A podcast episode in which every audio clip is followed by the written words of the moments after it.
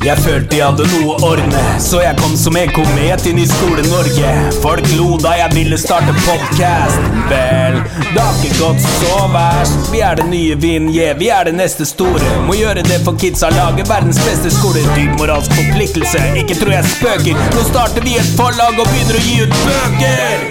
Boka 'Hvordan skape en god skole' er ute 5. Kan bestilles i nettbutikken på www.ebsn.no.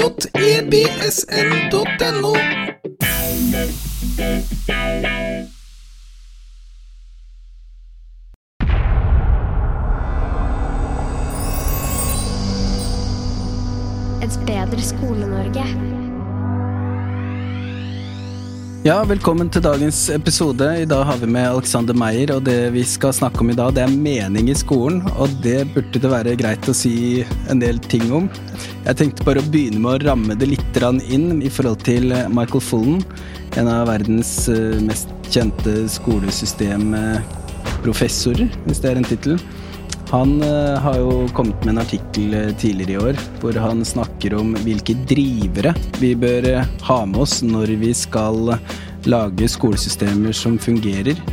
Og det han sier, det er at well-being and learning må være med. Altså det er en sentral driver at man føler velvære når man er på skolen mens man lærer. Og så er det sosial intelligens han mener må være en driver når man tenker skolesystemisk. Og så er det equality investments i motsetning til, eh, til innstramninger, da. Sånn at det er ikke sosial sammenligning, men sosial eh, akseptabelt at man er eh, forskjellig, og at man investerer i det sosiale miljøet. Det er vel sånn jeg skjønner det, i hvert fall. Og så at det er systemness på skolene, altså i motsetning til fragmentering, så er det systemisk tankegang, så vidt jeg skjønner, da, sånn at det er forutsigbarhet og litt sånt, da. Da har jeg ramma det litt inn, bare, men eh, velkommen, Alexander Meyer. Kjempekult å ha deg med. Gleder meg lenge. Et bedre Skole-Norge. Tusen hjertelig takk, Øyvind. I like måte. Jeg har gledet meg også til denne samtalen. Det er Ja, inspirerende for meg også. Mm. Det er alltid litt vanskelig hvor vi skal begynne, men altså, kort fortalt, med mening i skolen, så er det vel eh, bare å si det som det er, at det er veldig mange som ikke opplever mening i, i skolen. Og når jeg har sett på ulike statistikker, så er det jo ofte sånn at elevene er kjempemotiverte, ifølge undersøkelser. da. Sånn på begynnelsen av barneskolen, og så faller det jevnt og trutt, eh, særlig på ungdomsskolen. Og så er det vel en bitte liten økning igjen på videregående, hvis jeg husker riktig, men det er fortsatt ganske lav motivasjon. og og det kan vel virke som elevene ikke alltid opplever skolen som eh, veldig meningsfylt, dessverre. Det tror jeg vi kan være enige om. Og Da er det ikke liksom sånn synsing, det er jo helt klare data for det. så Der er for mye mistrivsel, og det er for mye ja, altså tap av mening. da. Mm. Det er jo det jeg har fokusert på når jeg har skrevet den boken. det er jo å se hvordan selve skolesystemet si, står i veien for det som vi alle ønsker å oppnå. Så jeg har på en måte analysert skolen gjennom noen, noen filtre. da kan du si. Liksom, hva er det som gjør at vi opplever meningstap? Hva er det som gjør at, altså, Hvorfor slutter lærere så tidlig? Hvorfor er det så mange elever som mister motivasjon? Hvorfor er det så mye atferdsproblemer som det faktisk er? da? Det henger veldig på den konteksten som alt det vi gjør, står i, nemlig selve skolesystemet. Jeg har utforsket et annet system som jeg har konstruert. Da. Det kan vi komme tilbake til. Men det overordnede er jo at vi må se på system for å forstå atferd inni det systemet. Og det i det aller, ja, Alt det som skjer av skoleforskning, som ser på en måte systemet utelatt. Da ser man hvordan man kan gjøre det bedre innenfor det, de eksisterende rammene. Jeg har brutt de rammene, og så sier jeg jeg tror vi kan gjøre det bedre. Mye bedre. Mm. Både på mening, men også på resultater og på alle de tingene som vi måles på. Men på også det som vi ikke måles på Mm. som vi også er veldig opptatt av. Altså det, det som på en måte er litt mer ja, altså dannelse og, og, og mening er for så vidt også en veldig subjektiv eh, sak. Så, så hvordan kan du gjøre noe som er så subjektivt, gjøre det objektivt? Jeg, jeg, jeg mener at det går an å gjøre det. Mm. Det er jo, Hvis vi går tilbake til, til innledningen din da med han, Var det Fulham? sant? Ja, Ja. Michael Fulham. Mm. Ja, Fulham, ja. Mm. Han er ikke, han, har ikke sitert han i boken, men jeg har sitert mange andre som er i samme kategori. De, de ligner på hverandre alle sammen. De sier mye av de samme tingene. Mm. Min utfordring er at jeg ser at selve skolesystemet står veldig i veien for det. Så det den fragmenteringen som du nevner, at han, han sier, den ligger jo innbakt i selve systemet. Vi gjør jo alt vi kan for å skape helheter og og, og gjøre skolen meningsfull. Men så lenge vi har et system som altså Hvis du bare skal du undervise noe som er bestemt på forhånd, så må du bryte det opp i meningsfulle enheter. Du kan ikke ha norsk og musikk og engelsk og gym samtidig på en måte i samme time hele tiden. Det blir veldig vanskelig. Så vi er på en, på en eller annen måte nødt til å si ok, du skal så og så mange timer norsk, så og så mange timer matte, så og så mange timer kunst og håndverk. Og så kan du fordele de litt forskjellig, og, sånn, og det er jo på en måte mye diskusjon. Sånn, skal det være litt mer praktiske fag, eller skal det være mer? Men du er nødt til å dele det opp i fag. Og så må du ha et innhold i de fagene. For du kan ikke sette 70 000 mennesker, altså da les lærere, ut i den norske skolen og så si bare do as you please. Det går ikke. Så, så fra et sånt oven, ovenfra-perspektiv så må man jo ha noen strukturer og noen rammer. og noe sånt, ikke sant? Og så, Dermed så har man definert allerede fag, og så har man definert timetall, og så har man definert den jobben rektor må gjøre i forkant av hvert eneste skoleår, nemlig å lage en matrise som, hvor alle lærerne må puttes til forskjellige klasserom, til forskjellige fag, til forskjellige tider og til, sant, til forskjellige stillingsbrøker. Og så er man veldig enig om på første planleggingsdag at nå skal vi dette året så skal vi begynne å liksom få ting til å flyte sammen, sånn at elevene opplever at, at ikke fagene eh, lever i hver sin boks, men at de faktisk henger sammen. ikke sant? Det er mer overgripende og overordnede perspektivene som vi ønsker å formidle. Og Så tar det akkurat to uker, og så har du første sykemeldingen, så er det en som blir gravid, og så er det sant, et eller annet som skjer, og rektor blir kanskje syk også. og så, og så går nå dagene, og da er det på en måte tilbake igjen i det samme. Det tar maks et par-tre uker, og så er det på en måte inn i tralten igjen. Og dette her tror jeg veldig veldig mange skoler kan kjenne seg igjen i. Og så selvfølgelig er det noen enkeltskoler som klarer å holde fanen høyt hevet, og så sier de liksom 'gjør som oss'. Men nå har vi sett på dette systemet i 150 år, sånn pluss-minus. Eh, og det er det samme som skjer hele tiden, så hvorfor skulle vi tro at det ikke skulle fortsette sånn? Altså jeg tenker at han, eh, Daniel Kahneman, han, psykologen, han er jo han som eh, har forsket mye på heuristikker. Han gir et eksempel på en, altså Han har coachet det israelske forsvaret, og så, og så var det en jagerflypilot som skulle liksom vise hva han kunne, og så gjorde han det veldig bra og, skjøt veldig bra på ett. Og så sier han instruktøren til han piloten ja, men se, dette er jo det du kan. Du ser, Så bra kan du faktisk klare det hver gang. liksom. Og så sier han nei. det, det, er sannsynligvis ikke det han kan. Det, det er statistiske avvik som alltid, opp, som alltid forekommer. så Du kan ikke reprodusere de beste resultatene. Du må se over, over tid hvilke resultater folk produserer. Og så tenker jeg ok, nå har vi holdt på med dette i 150 år ca. Eh, og så har vi produsert de samme resultatene. Den samme slavementaliteten hos elevene, den samme misnøyen hos lærerne, den samme frustrasjonen alle steder. Og så snur vi og vrir på de forskjellige parametrene, og sånn, så er det alltid noen som klarer å komme ut på en litt bedre måte. Vi har et større handlingsrom innenfor den eksisterende skolen enn det som brukes i dag. Og så vil du ha rektorer og lærere som er i stand til å bruke det handlingsrommet på en konstruktiv måte og skape veldig gode og konstruktive klasserom og veldig gode læringsmiljø og masse fine forhold. Og så prøver forskerne på en måte å reprodusere det og gjenskape det. Og jeg ser bare at det får de ikke til over tid. Så jeg mener vi må sette foten litt i bakken så vi ser hva er det ved dette systemet som hele tiden spenner bein for oss og alle de gode intensjonene vi har. Vi, vi får rett og slett ikke til det som vi ønsker å oppnå. Og da mener jeg vi faktisk er nødt til å se om vi kan gjøre noe med det systemet. Da. Så eh, Der har du på en måte utgangspunktet for min analyse og det som jeg har brukt tid på å skrive, skrive på. Mm. Det som ofte spenner bein på meninga i skolen, eller hva man skal kalle det, altså det at elevene ikke opplever relevans og sånn, det er vel det at det er som du sier, alt er bestemt på forhånd. Og noen ganger så blir det litt sånn tungt for alle, tror jeg. For læreren så er det sånn ok, jeg må gå gjennom det som er i læreplanen. For elevene så er det sånn ah, enda et tema som jeg ikke er interessert i. Jeg er mye mer interessert i noe helt annet. F.eks. seksualitet og grenser, eller et eller annet helt sånn som de mm. opplever som veldig relevant. Det kan jo være alt. Ikke sant? Det kan være alt. Og, og i den andre podkasten du var med i med Lomsdalen, og sånn, så hørte jeg du snakka om Du spurte om elevene hva de kunne som de ikke fikk vist på skolen. Og da hadde du norgesmester i trekkspill der og en ja, Det var lærerne, ja. Det lille kollegiet på den skolen som jeg jobbet akkurat da, det var, det var, vi var 15 lærere. Det var 110 elever. Noe sånt. Ja. En sånn liten grendaskole. Der var det norgesmester i trekkspill, og det var sånt, yoga på høyt nivå, og det var flere, to gårdbrukere der. Mm. Folk som drev med jakt og fiske, og det var folk som uh, hadde altså en møbelsnekker og en pianolærer og slalåmtrener, håndballtrener. Det var så mye ressurser der ja. som aldri ble brukt. Mm. Og en som hadde spilt på Gjerpen på, på håndball. Sant? Så dritdyktig i håndball. Kunne jo utrolig masse. Sant? Kunne jo ha måte formidlet. Og så kunne man helt sikkert ha dratt inn kulturskole hvis man så på hvem som jobbet i kulturskolen, som kom innom en gang i ny og ne. Altså alt det de kan og sånn. Altså Det er så, det er så enormt mye ressurser som vi dessverre ikke får brukt, fordi man kan på en måte ikke gjøre det obligatorisk å delta i håndball hele tiden. sant? Altså Det blir også helt feil. sant?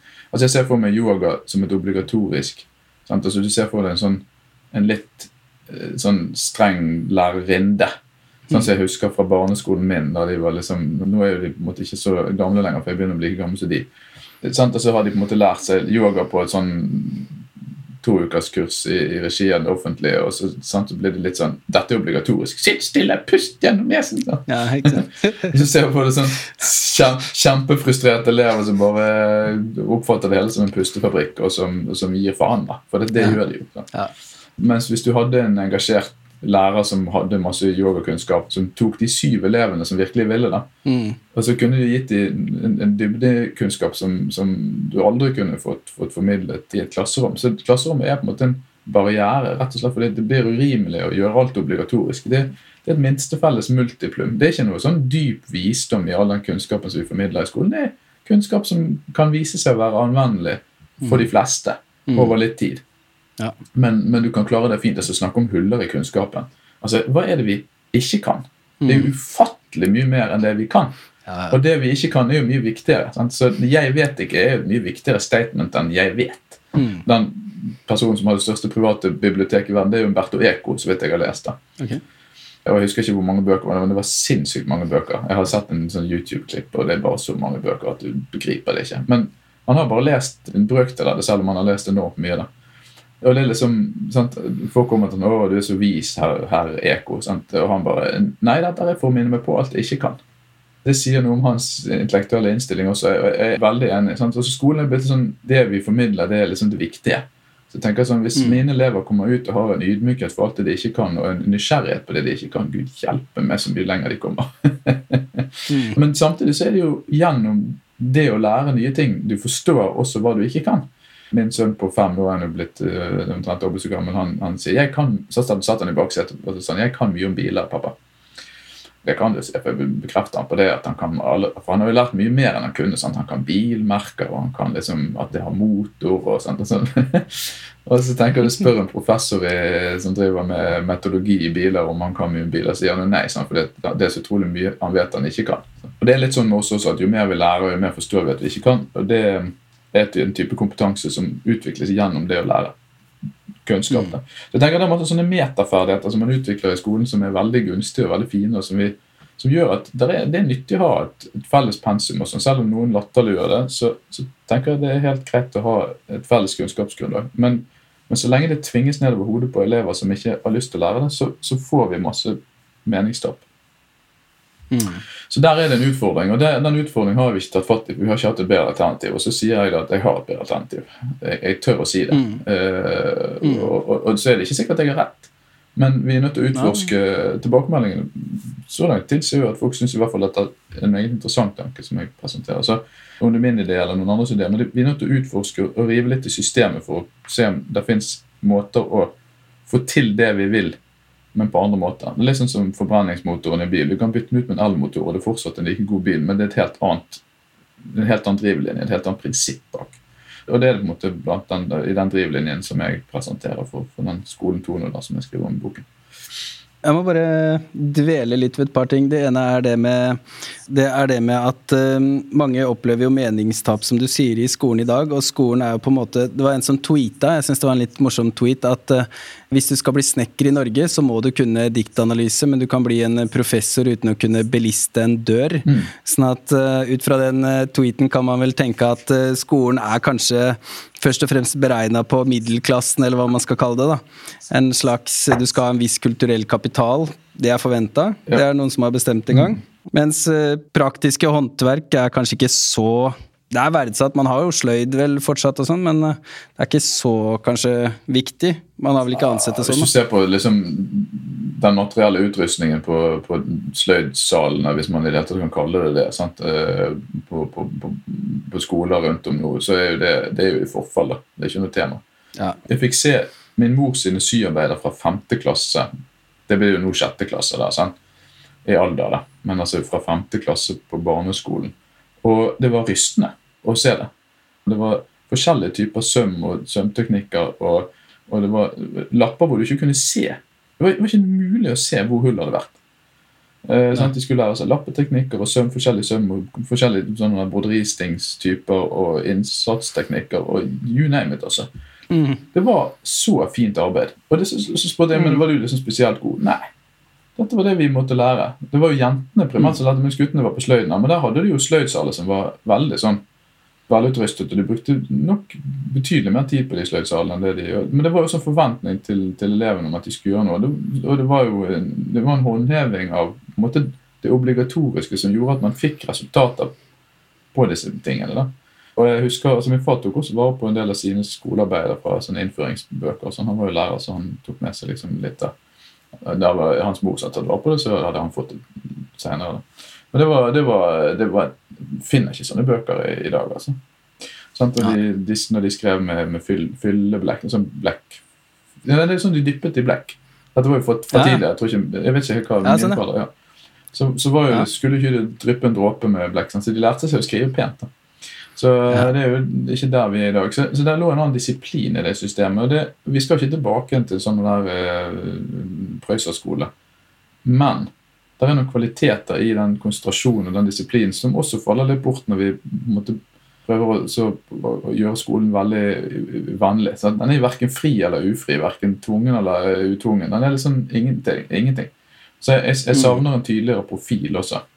Hvor man kan være en tydelig leder når det trengs, og samtidig åpne opp og spille, spille elevene bedre.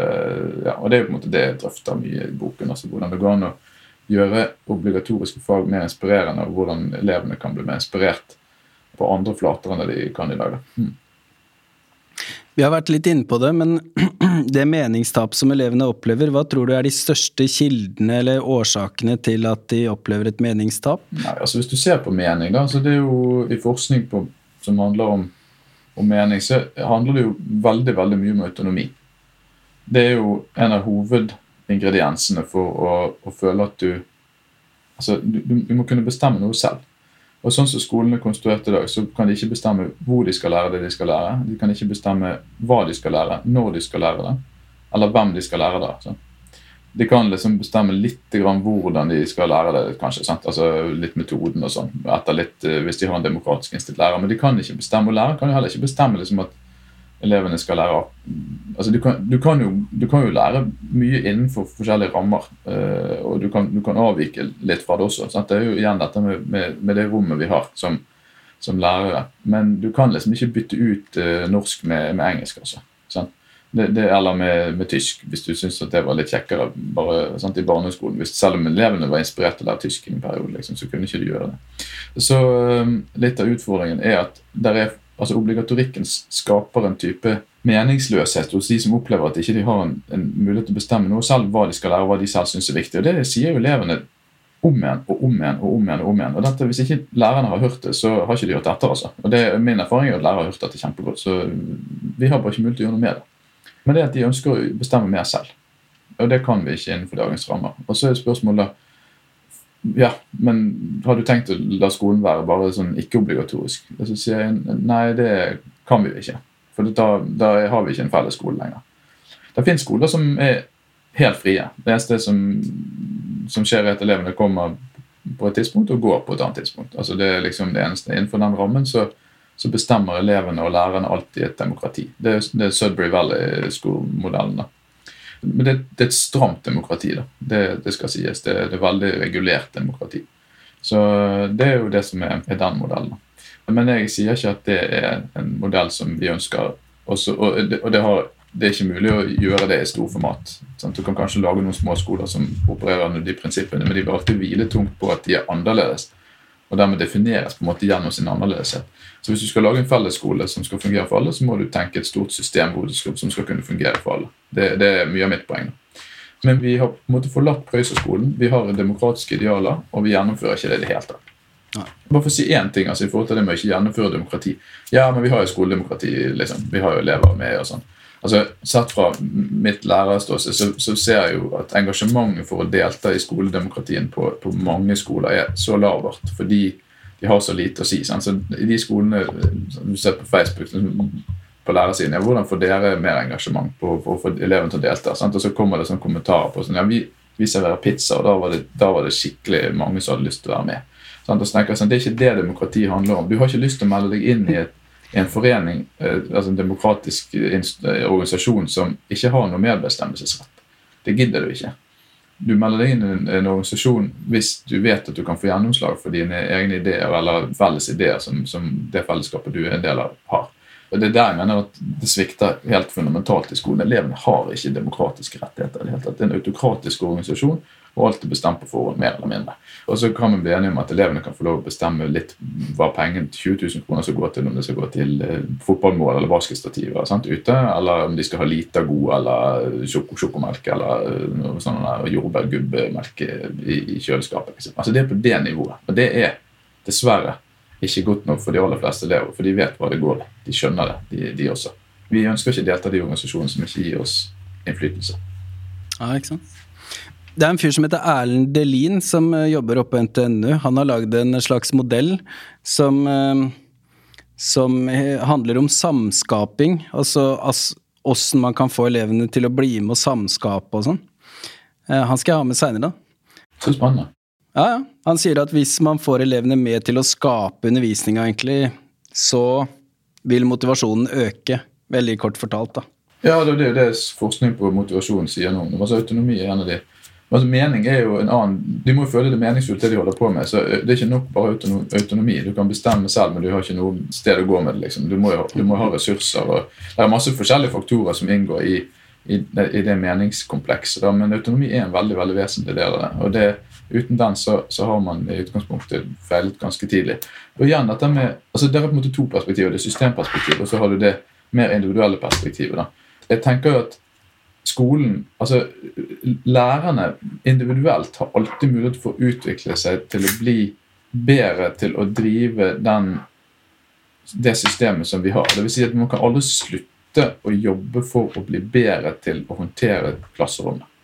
Så sier bare ja, men det er systemet sin feil. Det går ikke, liksom. Så, så alle som jobber for å skape et mer demokratisk klasserom og et mer engasjerende klasserom og bedre undervisning, jeg er helt enig i alle de som gjør det. På sine forskjellige måter. Så det er ikke sikkert alle metodene er like gode. Men mitt poeng er at når vi forsøker å reprodusere dette i stor skala, så får vi det ikke til. Vi har ikke blitt noe bedre enn vi var for 30 år siden. Det er mye av den samme misnøyen. Så alle som på en måte liksom tilbakeskuende sier alt var så mye bedre før Hernes. Nei. Det var masse misnøye den gangen også. Det var mye elevproblemer. og det var mye...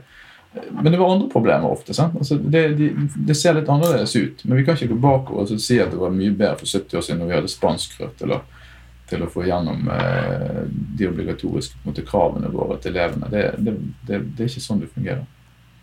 Eller kanskje det var 80-90 år siden de hadde spansk. Jeg vet ikke hvor de forlot spansk. Men det spiller så rolle. Det, handler liksom om hvordan man gjennomfører det obligatoriske. Det som er bestemt på forhånd. Hvordan tror du at vi kan skape en mer meningsfylt eh, skolehverdag for elevene på systemnivå? Det handler om autonomi. Det handler om hvordan elevene kan få gjøre noe av det de selv vil. ikke sant? At de kan få utforske på egen hånd og, og liksom finne sin indre stemme, drivkraft, et eller annet. Det, det som på en måte er deres unike kvalitet i livet. Det som de skal utvikle som, som, som den lille vibrasjonen som ligger i hver enkelt av oss, øh, og som for noen er mye sterkere. Altså er, de har den driven uansett om de går på skolen eller ikke. Men, men for mange så, så finner ikke helt ut av hva de skal gjøre med livene sine. Og så tenker jeg at Det krever lang tid og utforskning, og det krever også at de får lov å leke fritt og holde på mye med sine egne ting. Da. Så det er jo én ting. Det andre er jo at sånn som fagene er organisert i dag, så har vi, vi som lærere i realiteten veldig få maktmidler til å gjennomføre det obligatoriske mandatet som er gitt oss. da. Så hvis en elev setter seg på bakbeina og, og saboterer, så, så, så er vi på mange måter lost, altså. Vi kan ikke sette makt bak noe krav. Da blir vi avslått ganske kjapt. Og det er jo det elevene, de, elevene tester jo grenser, og så kan vi si sånn, ja, det er så fint de tester grenser. og sånn. Så tenker jeg sånn, ja, det er fint, Men vi vet at tydelige rammer også skaper trygge elever. Så det å kunne være en, en autoritet i klasserommet, det er faktisk veldig vesentlig for å skape et trygt og godt klasserom. Og det er igjen dette med at en god del lærere behersker at det er helt utmerket å få ro, arbeidsro, og de får elever som, som har tillit til dem, og som måtte, vil, gjør at de er villige til å yte en innsats og, gjøre gjøre mye. og Det er også det skoleforskere har på en måte påpekt, at læreren er en veldig betydningsfull faktor. oppi dette. Men så spørsmålet går an å reprodusere dette her i stor skala. Kan du liksom kopiere den gode læreren? Altså, kanskje litt, men ikke så mye som man kanskje tror. Så da liksom, Hvordan kan man gi verktøy til lærere som gjør at de kan bli bedre i klasserommet? Og Da mener jeg at vi trenger noen verktøy. og det er liksom, Nå kommer vi inn på, på det med systemet, da, som er, er mitt poeng. Det å ha et klasserom hvor det er arbeidsro, og hvor man faktisk gir lærerne en type eh, myndighet og makt til å gjennomføre altså Ordet makt får jo folk til å få frysninger på ryggen. Men, men poenget er jo at vi allerede har bestemt at elevene skal lære noe. Altså, hvorfor kan ikke vi gjøre det på en måte som skaper trygghet og stabilitet for flest mulig lærere i flest mulig klasserom? Og så spør meg, Hva er det vi trenger da? Jo, Vi trenger å kunne gi elevene en belønning som, eller noe som gjør at elevene vil til å strekke seg. Til å konsentrere seg og jobbe skikkelig. Og så må, må man ha et, et ris bak speilet, eller noe som gjør at de ikke har lyst til å finne på ganske mye tull. Og så er det da jeg begynte å tenke på hva hvis vi deler skolen i to? Altså, det var liksom det det startet med. Hva hvis vi deler skolen i to, og så sier vi fra 9 til 12 så gjør elevene det vi lærere vil. Og hvis de oppfører seg sånn som vi ønsker, og, og, og, virkelig strekker seg etter lærerens det som på en måte er det obligatoriske kravet, da. og så gjør vi skolen om til alt fra en barnehage i laveste til en ungdomsklubb på de høyeste trinnene. Med alt det du kan putte. Hvis du har en skole med 300 elever, så kan du jo ha så mange forskjellige aktiviteter. Sant? Du kan ha alt fra sjakk og, og bibliotekslesing og sånne helt rolige aktiviteter til basket og fotball. og Du kan ha et mekkeverksted og sånn. Alle de tingene som elevene bare drømmer om å utforske, men som er vidt forskjellige. Sant? Du kan ha danseforening, og du kan ha kulturskolen din, og du kan ha musikk, og du kan ha drama. Du kan ha alle mulige forskjellige aktiviteter som gjør at elevene får utfolde og utforske forskjellige områder av- tilværelsen som de ikke ville fått muligheten til. Og som igjen er dette med denne yogaen. Du kan ha syv elever som får lov å drive med yoga fordi de er interessert i det. Ikke som må sitte med sånn obligatorisk yogaundervisning fordi noen har funnet på at det var smart. Eh, eller sjakk, eller hva det altså Det er tusen forskjellige ting folk ønsker å putte inn i skolen for alle syns det er en sånn god idé. Men heller at elevene kan få lov å være med og, og, og, skape disse arenaene selv, sammen med kompetente, engasjerte voksne mennesker som altså De får jo til dette her eh, i, i, i barnehagene med å få, få barn til å bevege seg fritt. Og når de kan få det til med tre-fire år gamle barn til å både oppføre seg ålreit og, og bevege seg på, på frie flater, så kan vi selvfølgelig få det til, til med, med tiåringer. Det er mange skoler som, som har mye friere rammer og som får det til å fungere veldig veldig bra. Da. Så jeg er ikke i tvil om at det går an. Men så har jeg begynt å utforske den tanken. og så puslet på med det i flere år. Så var det sånn Ja, men hva hvis? Og ja, men hva hvis det? Og, hva, sånn. og så hver gang jeg kom opp med en motforestilling, så dukket opp et svar som gjorde Oi, dette kan vi virkelig bruke til noe. Dette kan fungere bedre. Fordi jeg ser at den måten vi jobber i dag, den er mindre altså Elevene har et så dårlig arbeidstempo. Jeg har sett så mange eksempler på elever. Når de først er motivert, det går så fort. De kan lære så mye på så kort tid. Og det er presumptivt ofte de svakeste elevene. Jeg har nevnt en del eksempler i boken også, men dette er noe som jeg tror de fleste lærere kan kjenne seg igjen i. Hvis du har en engasjert elev, så lærer de det de skal, fort. Men da må de ha et engasjement for det de holder på med. Og hvis det engasjementet handler om at etter klokken tolv hvis du har gjort det du skal, og gjort arbeidet skikkelig, om du liker det eller ikke, spiller ingen rolle. Det er en lekse du lærer i livet. det er at Av og til må du tømme oppvaskmaskinen selv om du ikke har lyst. Og du må vaske klærne dine, og du må ta vare på kroppen din, og du må stå opp om morgenen. Du må gjøre alle disse tingene som du kanskje ikke har så lyst til akkurat da. Men der ligger en disiplin i det som, som er nødvendig for å, for å, å komme noen vei. Sånn, Du må gjøre ulystbetonte oppgaver. Så det er fra 9 til 12. Når du er ferdig med det, så får du lov til å holde på med det du vil. Etter all min erfaring. For dette er jo noe foreldre bruker hele tiden. Sant? Altså, Rydd rommet ditt, så får du gå på kino. Og rommet er ryddet på ti minutter. ikke sant? Så De har gått og okket seg over en hel uke, ikke sant? men nå skal de plutselig på kino, og så skjønner de at de får faktisk ikke gå på den kinoen hvis ikke de rydder det rommet. Og Da tar det ti minutter, så er det blåst. Hvis vi da kutter ned og gjør undervisningen mer kompakt, så kan du putte de samme fagene, de samme tingene inn på en mindre flate, og likevel få mer læringsutbytte. Altså Jeg er overbevist om at hvis du reduserer undervisningstiden med ca. 30% som jeg foreslår, men med en enorm gulrot hengende om at her kan du få lov å utforske akkurat det du vil når du, når du vil, etter klokken tolv, frem til klokken er tre. Da vil du plutselig ha en, en mye større driv for å gjennomføre det. Og det har også lærerne kalt et ris bak speilet. Det er å holde tilbake en belønning. Altså, det er ikke en straff. Det kan jo hende oppfattes av noen elever som en straff, men de er veldig opptatt av å presisere man, det er liksom en, en del av de tingene man skal lære som lærer i den nye modellen. det er at dette handler ikke om straff, det handler om at det er en belønning når du har gjort det du skal. Så da kan de holde tilbake belønningen i ti minutter eller et kvarter eller en halvtime eller en time. Og så, og så er det liksom spørsmålet vil denne makten som lærerne da får, kunne misbrukes, og hvordan gjør vi det? Og, og, og det svarer jeg på. Og de svarene jeg har kommet med, de har har fått tilbakemelding på at de er mer enn tilfredsstillende. Så et, et, men da må man jo på en måte tenke som en opportunist. Hva ville jeg gjort for å få dette til å fungere best mulig hvis det var det fikk, de kortene jeg fikk utlevert? Og det er sånn jeg har sittet og jobbet med den boken. Det var sånn jeg begynte med det, og så holdt jeg på med det i flere år som en sånn hobby. Liksom begynte, Gikk rundt i, i det virtuelle, selvkonstruerte skolerommet som, som, jeg hadde laget for å se hvordan ville dette fungere i alle mulige forskjellige situasjoner. Og etter å på med det i noen år, så tenkte jeg bare dette her kan virkelig fungere veldig bra. Og da solgte jeg hytten og sa opp jobben. Så har jeg skrevet bok. Ja, veldig Så, kult. Mm. Mm. Er, eh, man trenger de her ildsjelene for å gjøre Skole-Norge bedre. Det må jeg bare si.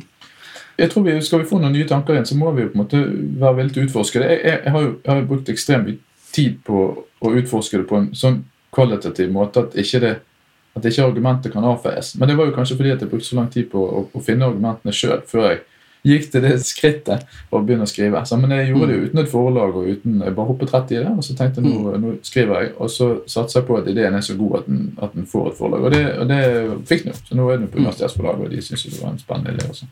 Veldig kult. Jeg tenker bare å bekrefte det du sier med noen historier. da. En gang så på skolen vår så frika vi litt ut, holdt jeg på å si, fordi at det var eh, uka før vinterferien. Da pleide det å være litt sånn trått, så da tok vi og lagde en sånn egen uke hvor det var sånn litt utgangspunkt i elevenes interesser og lærernes interesser. Og så sa vi sånn ok, denne uka kan du velge f.eks. musikkproduksjon, eller du kan velge tren som en toppidrettsutøver. Vi har en gymlærer ikke sant, som er skikkelig tidligere elitespiller og sånn. Og så Vi tok utgangspunkt i talentene eller ferdighetene til lærerne, da. Så var det musikkproduksjon, noen meldte seg på det. Og så munna siste dagen var vel en skidag, da. Sånn tradisjonell skidag. Og det som skjedde i løpet av den uka, det var at eh, elever som jeg nesten aldri har sett eh, anstrenge seg mer enn et kvarter av gangen, da. De bare jobba beinhardt hele uka, og noen satt jo oppe nesten hele natta fordi de skulle egentlig bare lage en sang, men så ville de lage musikkvideo i tillegg, da, og det tok så lang tid å redigere og sånt, sånn at de, de hadde nesten ikke sovet når de kom på en måte på premiera. Det var kanskje på torsdagen. Så de var helt sånn eh, utslitt. Og, og en annen av de som ikke pleide å møte opp noe særlig, da, som eh, dessverre ikke fullførte det året, eh, den personen husker jeg møtte opp på skidagen. Og det jeg skjønte da, var at den personen har jo aldri stått i bakken før, men vedkommende ønska å lære seg å stå på snowboard, da. Og der endelig var det en mulighet. Sånn at når skolen på en måte tok på seg litt den her en litt mer sånn kreativt uttrykk i innholdet, da, så, så plutselig bare blomstra veldig mange, da, som eh, ikke gjorde det ellers. Det er jo den erfaringen jeg har når folk får liksom en, en, en, et engasjement for et eller annet som de og det, og det er egentlig ikke så viktig hvilket engasjement det er. Altså det, det, det er jo noe jeg siterer eh, Hattie på. altså Han er jo ikke elsket av alle, kan du si, for å si det litt forsiktig. Men jeg utforsket liksom Hva er det Hattie egentlig ønsker å oppnå? altså Hva er det som er intensjonen hans? Og Der ligger det jo masse spennende. for det han sier liksom, det, jo, det, så, det, det, det spiller ingen rolle om det er liksom fysikk eller de tradisjonelle skolefagene, eller om det er håndball eller eh, vannpolo. Jeg husker ikke hvilke eksempler han brukte. Vannpolo var et av de.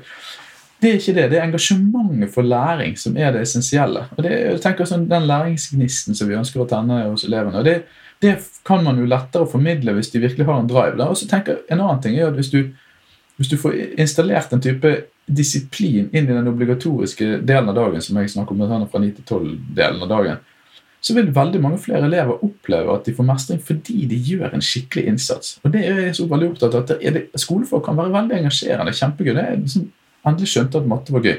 Så ble jeg kjempegod i matte. Men jeg måtte jo komme til videregående skole og, og, og skulle inn på, på et studium som var vanskelig å komme inn på. Så måtte jeg ha gode karakterer, og så bestemte jeg meg for å lære matte, og så ble det kjempegøy. Men det ble ikke det. det- var ikke noe sånn spesielt talentfullt før det. Men jeg, gjorde det veldig mye bedre enn det de fleste og jeg sjøl også hadde trodd. Så det er masse masse eksempler. Jeg har ett eksempel som jeg også kan nevne. Det, jeg skulle lage en, en, en kjedelig uke med elevene mine. For jeg, jeg spurte sånn, jeg, Det var tredjeklassinger. sånn, Det er jo åtte-niåringer. Altså, jeg- hva tenker dere om skolen? Liksom, er, er den alltid gøy? Eller er den av og til litt sånn kjedelig? Altså, de trakk litt på det, for de lurte på om de kunne stole på meg. Kunne høre det. De er jo så snille, sant. Så, så de skulle liksom beskytte meg litt for å høre at det var kjedelig. Men, eh, men alle rakk opp hånda da skolen var kjedelig. Eh, Det, det var, noen ganger var det gøy, og det var de helt enige med, men det var ganske ofte at den var litt kjedelig. da. Så fikk jeg liksom høre hvor tid det var kjedelig, og så tenkte jeg ja, dette er jo denne undervisningen som jeg har. og som og de, og de syntes jo at jeg var, gjorde, de likte meg godt, og sånn, så det var ingen som hadde, de hadde noen klager på undervisningen min. sånn sett. Tvert om, tror jeg, at de syntes at jeg var en ålreit lærer. Men poenget var bare at jeg tenkte sånn, ja, men da, da må vi jo utforske denne kjedsomheten. kjedsomheten. Er, den- er den på utsiden eller er på innsiden? Altså, Hvor er den oppstår hen? Hva er, som, hva er egentlig kjedsomhet? da? Så spurte de sånn, altså hvis, hvis vi allikevel kjeder oss, kan vi bruke den kjedsomheten til noe konstruktivt? Kan vi bruke den til å lære fag og likevel klare å håndtere den kjedsomheten bedre? liksom? For det, jeg har ikke så mye mer å tilby dere enn det jeg har. Jeg blir ikke en bedre lærer, men jeg, kanskje dere kan bli bedre å tåle meg. og, så, og så Ja, det var de med på. Sånn, ja, da må vi lage en kjedelig uke. En ordentlig kjedelig uke hvor jeg bare serverer dere en haug med skjet. En hel, Jeg sa jo ikke det akkurat sånn, men det, det, var det, det var det som var realiteten. Jeg skulle gjøre de, lage de kjedeligste oppgavene dere kan tenke dere. Eh, og så gjør vi det en hel uke. Og så, se, og så skal dere ha masse strategier dere skal håndtere den kjedsomheten med. da. Så spurte de hvordan de kunne, altså, hvilke strategier de kunne ha for å håndtere den kjedsomheten. Hva de kunne liksom tenke på å gjøre for å klare å holde ut alt som var kjedelig. Ja, det var jo det var mange gode forslag. Det var En som likte skjønnskrift. Han ville skrive så fint han kunne hvis han måtte skrive noe han ikke likte å skrive. Da kunne han liksom dyrke skjønnskriften. Og en annen som hun skulle glede seg til hun skulle belønne seg selv med å spise mat. Mm. Hun spiste alltid mat i timen, og det irriterte jo meg alltid. sånn, for Hun trakk alltid opp denne matpakken, men det var hennes måte å håndtere kjedsomhet på. da, det viste seg. Så hun skulle belønne seg med den matpakken, og noen skulle tenke på hva de skulle bli når du ble voksen. og de skulle bli gode på skolen. og Mange forskjellige tanker de skulle ha. Så skrev jeg opp alle på en lang liste på tavlen. Og så mandag morgen, så da var den listen, listen skrevet opp igjen på tavlen på mandag morgen. Og så, og så eh, tok, tok jeg eh, en time med kopimaskin og trykte ut bare sånne utfyllingsoppgaver og 220-årslister som de skulle kopiere, og, og engelske gloser og pugg og pugg og pugg og utfylling av matte og gangetabeller og sånn. Helt. Og alt var på kopi. En hel uke. Det tok meg akkurat en time å lage et opplegg for en, en hel uke. Og så bare trødde jeg ut den ene kopien etter den andre. Sant? Og de, de trodde jo det var tull. Så mye dritt jeg serverte. dem. Det var ikke et ord fra meg på tavlen. Ingenting gøy, ingen gøye oppgaver, bare tull. Og så, og så satt de der og jobbet og jobbet, og jobbet, og så ble det liksom en sånn humor i klassen etter hvert. For de skjønte at jeg hadde ikke tenkt å gi meg, og ikke ville de gi seg heller. Så vi holdt nå på med dette. Da de okket seg, og sånn, men de jobbet altså som nøkken en hel uke. Hver, og dette var jo som sagt åtte-niåringer. ikke sant? Med bare surr. Sånne der grusomme utfyllingsoppgaver. Så du, har- sånn, når du ikke har noe annet, så, du, så må du liksom finne kopien. sant? Den type oppgaver hadde jeg en hel uke med de. Mm. Og så, eh, og så var det siste time fredag. Da var det sånn eh, oppsummering. da. Hvordan har denne uken vært? da? Så samtlige hender hver, sant, veldig engasjement. Og det var helt unisont. Det var den gøyeste uken jeg hadde hatt noensinne. Og, og, så, og, så, og så må man liksom Hva er det som har skjedd? Jo, det er selvfølgelig at kjedsomhet er ikke noe som er fra utsiden, det er innsiden. Og det, det har noe med konsentrasjon og fordypning å gjøre, det har noe med innsatsvilje, det har noe med dedikasjon å gjøre, det har noe med alle disse tingene som gjør at noen er villig til å sitte oppe på natten. Hadde du gitt meg en obligatorisk oppgave, og så skulle sitte med et eller annet helvetes redigeringsprogram, og jeg skulle Mm. putte noen bilder sammen, jeg hadde jo dauet. Jeg, hadde ikke altså jeg er jo ikke interessert i å sitte og redigere musikkvideoer om det snødde. Sant? Mm. Så da hadde jeg bare laget noe ræl som du hadde fått som jeg hadde produsert på ti minutter. Og så, og så var det liksom min obligatoriske innlevering. Og det er jo det vi som regel får av elevene våre når de ikke er engasjert. Noen elever er engasjert, og det er helt nydelig arbeid, sånn filigransarbeid, så du skjønner at her er det engasjement. Men i store deler av tiden så er det bare surr. Og det, det er liksom tilbake til, min, til det syarbeidet til min mor. Jeg ser at barn kan så uendelig mye bedre hvis de har noe å strekke seg etter.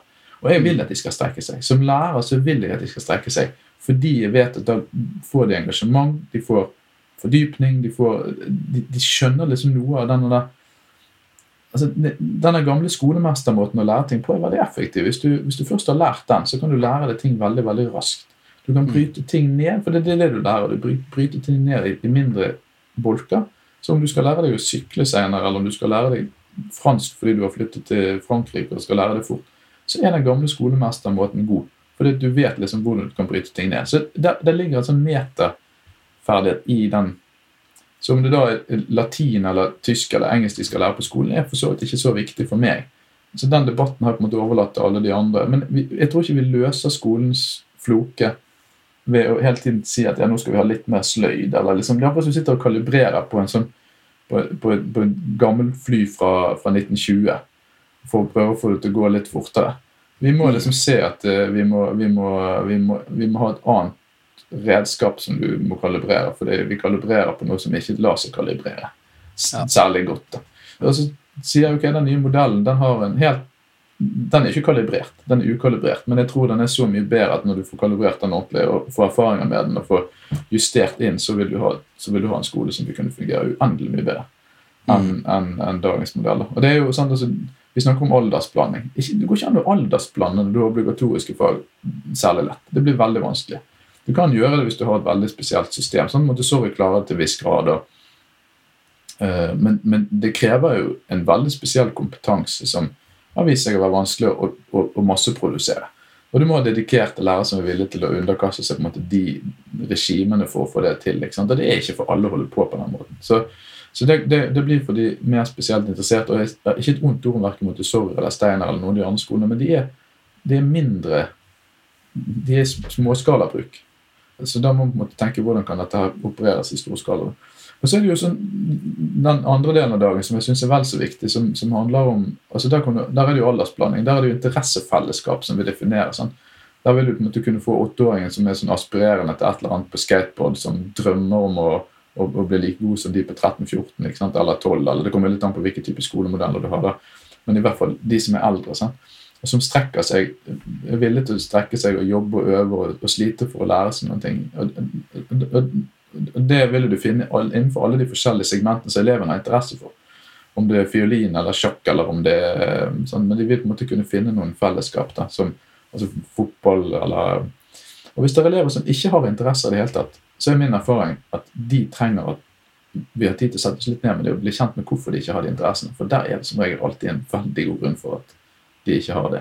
Så, så du kan bli kjent med elever på nye flater, sånn som ungdomsklubbledere blir med. Sant? Altså de får jo, du kan opparbeide en type tillit, da, fordi du kan bli kjent med dem, og de kan bli kjent med deg som lærer på nye måter som, forstår, som gjør at de forstår at du har menneskelige sider som de vanligvis ikke får møte så mye av i klasserommet. Så jeg husker jo liksom Da jeg begynte som lærer, da, i litt voksen alder, så jeg ble jo svett i håndflatene hver gang en kollega snakket til meg. Fordi at en lærer snakket med meg Jeg var jo sånn, jeg var en litt sånn opprørsk elev. da, fant på mye tull. Så hver gang en lærer snakket med meg, så var det sånn 'Å, hva har jeg gjort galt nå?' og så, og så, og så, og så måtte jeg innse at jeg var lærer, da. Jeg var jo jeg var på en måte han med nøkkelen som kunne åpne dører, sånn som lærerne åpnet dører da jeg var barn. liksom. Men, men jeg, så var det så utrolig mye hyggelige kollegaer. så bare sånn, Jeg oppfattet ikke læreren på den måten i det hele tatt jeg var barn. Eller ungdom. sant? Altså, så Noen var helt ok, liksom. Det var ikke sånn jeg tenkte de var, Og min far var jo lærer, så det var ikke noen grunn for å tro at det var noen umennesker. Men det var bare, jeg hadde ikke den relasjonen. Og jeg opplevde ikke de møtene som autentiske på en eller annen måte. hvis jeg kan bruke et sånt ord. Det var ikke, det var ikke genuine menneskemøter. Det var veldig sånn rolle. Jeg sånn, Vi trenger også noen flater hvor vi kan være mer flytende sammen med elevene, og la elevene få utforske mer, og vi kan hjelpe dem til å utforske, og hvor de kan være bedre enn oss. Sant? For det kan de jo også bli. Det, det er jo ikke noe vanskelig for de å utvikle ferdigheter innenfor noen områder som vi ikke kan. Sant? Det er jo mange elever som kan allerede, men de får ikke vist det. Så vi kan se dem, kan si og, anerkjenne dem på en måte som vi ikke kunne før. Og det, det Bare det å være en god venn kan jo være nok. Sitte og sludre i gangene kan jo være noen som syns det er belønnende nok. Så lenge de har gjort en skikkelig jobb fra 9 til 12, så er det nok. Ja, Den kjedelige uken ble den gøyeste uken vi har hatt. da. Vi Jeg hadde jo masse gøy med elevene. Det var en uke vi tok ut alt som var inventar, og så fjernet alt som var skolemateriale. alt, og så liksom, ok, hva, hva trenger vi? Sånn? Så bygget vi det liksom litt opp, sånn at de fikk et litt mer bevisst forhold til hva de hadde i rom og materiell, og kunne sette litt mer pris på det. også. Det var, det var jo selvfølgelig noe de var med på. Så det var en, det var jo en type utforskning som jeg alltid sikret at elevene enstemmig for det var jo et vesentlig del av den kjedelige uken. det var jo at elevene, Alle elevene ville være med på det.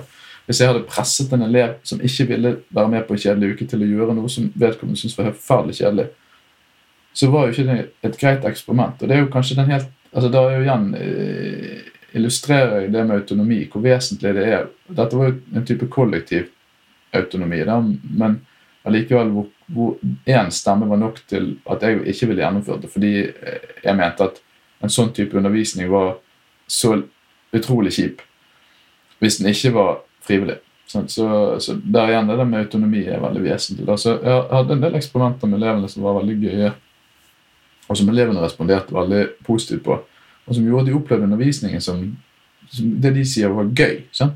Mm. Men for meg så er det jo gøy. Du kan bryte det ned til noe mer enn det. Du kan jo, sant? Hvorfor er det de syns det er gøy? Jo, det er gøy skjer inni de. Og gøy er det når du får holde på med noe du syns er spennende og som du synes utvikler deg. Og det handler om, på en eller annen måte om ekspansjon og det å utvide. Sant? Og det å føle at man lærer noe som man har lyst til å lære. og ja, Alle disse tingene som gjør at vi føler vi lever. da. Mm. Så, øh, og det kan vi gjøre på obligatoriske flater, og det kan vi gjøre på friere flater. Men det er sammenhengen mellom de to altså den friheten og tvangen som, som jeg utforsker mer. Da. fordi I dag så kontekstualiserer vi ikke tvangen, vi prøver å skjule den alt vi kan. Fordi den er så uspiselig. Sånn, Så Hvis elevene sier de ikke har lyst til å gjøre sånn, så prøver vi å si sånn, ja, kanskje vi kan gjøre litt sånn. og kanskje sånn, prøver vi på en måte å tilpasse det litt. da. Men vi kan jo ikke gjøre noen grunnleggende endringer i det som elevene ber oss om, nemlig at de har lyst til å lære når de har lyst til å lære. Mm.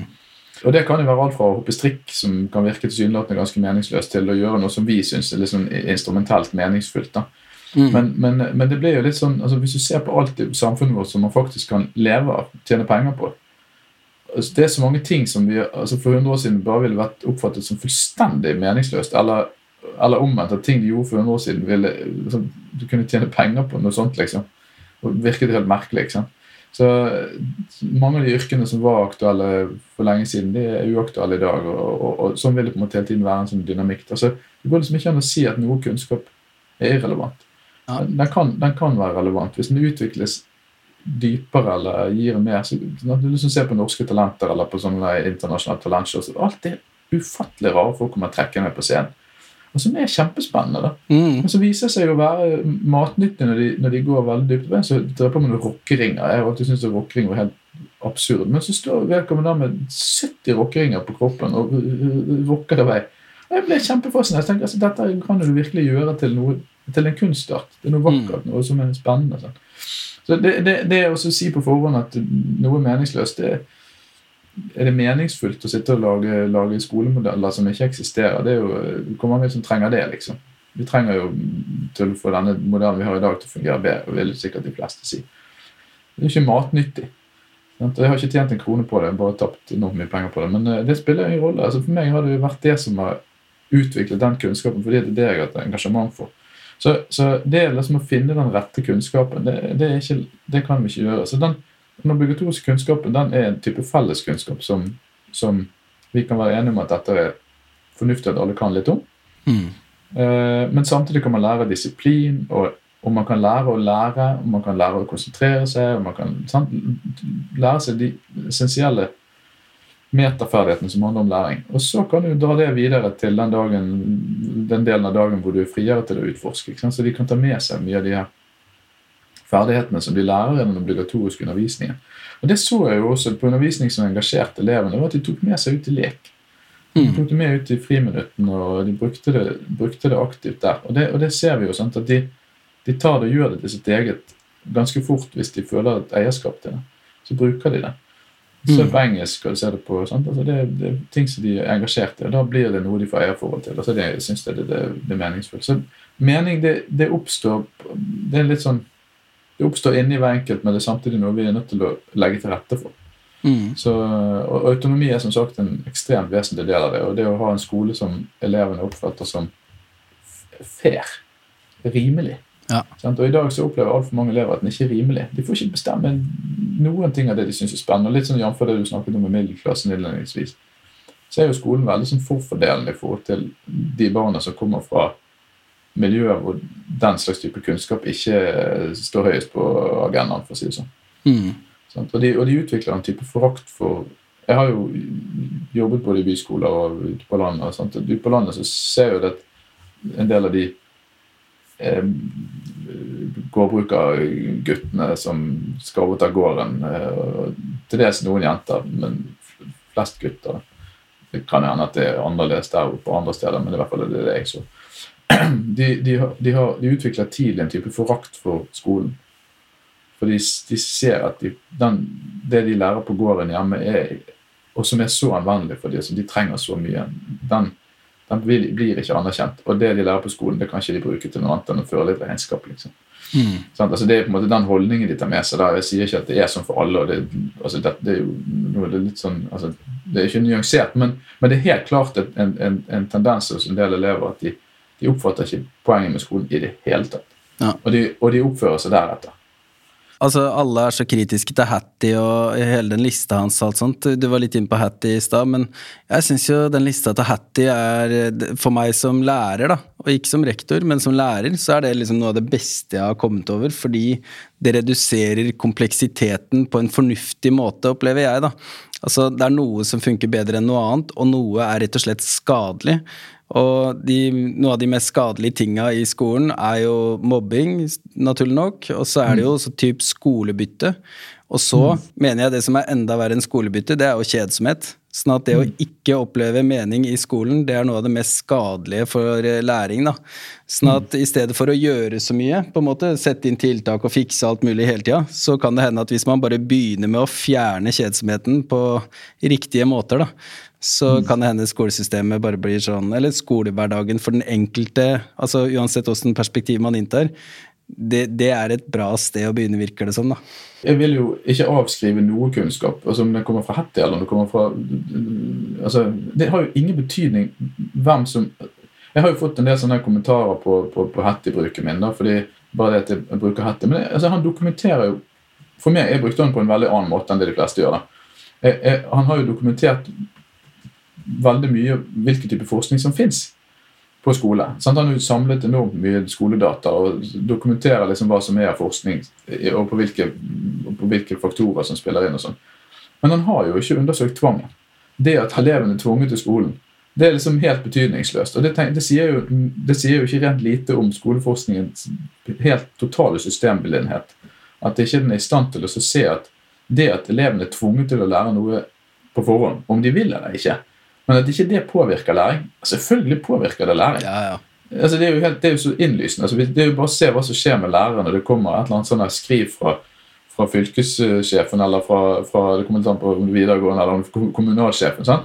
Og så nå skal, vi ha, nå skal vi være begeistret for dette her. Og så, så setter de litt mer foran læreren seg godt bak på, på lærerrommet med hendene foran, kors foran brystet og, og bare oh, been there, done that. Og jeg skjønner de godt.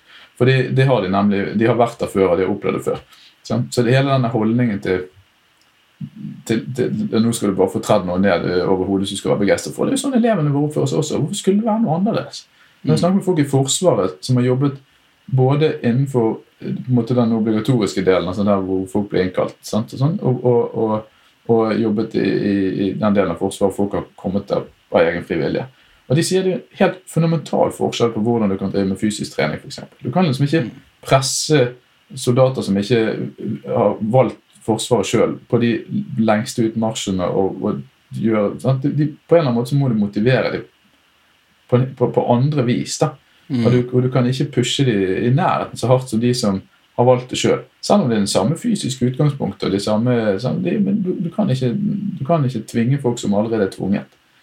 Og Der er jo Hattie, der er, de, der er Hattie blind, men jeg er jo veldig glad for Hattie sin, sin liste. Men også fordi den sier liksom hva, hva, hva bør du fokusere på i et klasserom? Hva, hva, kan, du, gjøre bedre? Og, da, og det er jo fra et større perspektiv. Altså, du, hvis en elev er kjempedyktig nå, du, vil det være positivt for elevens læringsutbytte i snitt? da? Og dytte de videre opp og gjennom fagene, eller vil det være bedre at de får lov å gå sammen med klassekameratene sine? Og i snitt så vil du, så vil du se at elevene profitterer faglig på å, å få lov til å gå fortere frem. Det, det, det, det, var det jeg leste ut av eksempel, men, men, men, men, hvis du har en elev som sier nei, jeg har lyst til å være med kameratene mine, så må du høre hva den eleven sier. Mm. Sier den eleven at jeg føler meg tryggere her og har ikke så veldig behov for å utforske det faget. Jeg har mer behov for å utforske den sosiale konteksten jeg står i. Og det, det er jo den individuelle, det individuelle perspektivet vi må ta. Men, men ja, eller, sånn, det kan være helos, heloslesing en god måte å lære å lese på, f.eks. Eller, det, eller, skal man lære den fonetiske måten å lese på? Og Da er det jo helt klart at, at, at heloslesing er betydelig dårligere enn en fonetisk lesing. Hvis du ser i snitt. Og Da skal du ikke starte med, fonet, med heloslesing. Da skal du selvfølgelig drive med fonetisk lesing. Det er det å redusere den kompleksiteten, for før Hattie kom på banen, i hvert fall sånn det var for meg, så er det sånn Det funker for meg, det funker for deg, vi bare gjør hva vi vil, og så, mm. så er det liksom ikke noe som er bedre enn noe annet. Alt er sånn flatt i et sånn helt flatt landskap. Ja, og, det, og da, da er det jo interessant at det kommer noen på banen som sier dette her, er- dette her gir mer utbytte, og det, og det er ikke likegyldig hva du gjør. Ja. Men når du ser hvordan Hattie liksom skal få disse her skolene sine til å fungere, så er det jo liksom en heltidsansatt som skal sitte og, og monitorere. Altså det er litt sånn, Hvis du har en skjetdårlig bil sant? Hvis en sånn gammel Trabant fra Øst-Tyskland som, skal, som du skal få til å kjøre fort som nøkken, så må du være en veldig dyktig sjåfør.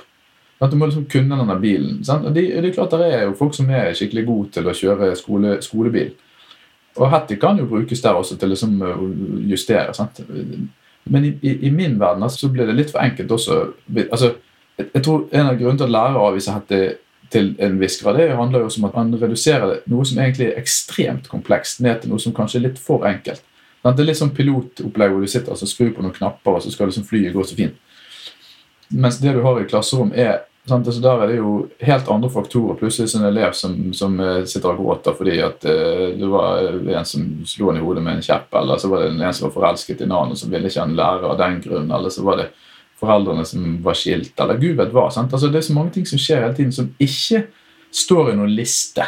Ja, ja. Men hvor du hele tiden er nødt til å være et medmenneske og liksom ta det, der, det- ta det på sparket. Eh, og, og, og den biten kommer ikke tydelig nok frem når de her høye herrer, liksom, de som sitter i departementer og i direktorater sitter og snakker om skoleforskning. Det, Mm. det er den ekstreme kompleksiteten som vi lærere lever i. da. Ja. Så der er jeg nok, der er nok Men brukes til riktig? Yes. Ja, ikke sant? Det er det som jeg opplever at mange ikke helt har sett verdien av, fordi at eh, det er jo sånn at læreryrket er så personlig, da. Man putter så mye av seg sjøl og gir så mye hele tida. Sånn at hvis Det som ofte skjer, er jo at eh, politikere leser typ Hattie eller noe sånt, og så skal de liksom bestemme ovenfra, men hvis lærerne hadde kjent det hvis ikke, hvis man ikke bare lente seg på erfaring, men også på typ Hattie, mener jeg, da, så kunne man mer sagt midt imot politikere i enda større grad og med større tyngde og sagt, vet du hva, jeg vet at dere ønsker det der, men eh, ifølge forskning og erfaring så kommer ikke det der til å funke, eller man kunne hatt en mye større tyngde sånn sett, da.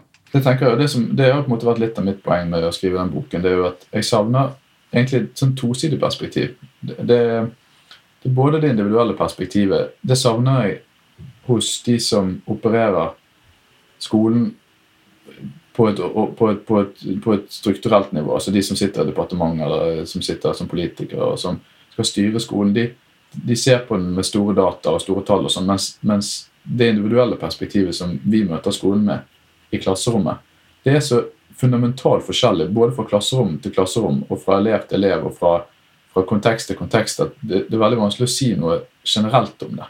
Og Derfor så krever det også en type spesialtilpasning som, som, som, ikke, som ikke er mulig å få til hvis ikke vi har et visst handlingsrom. sant?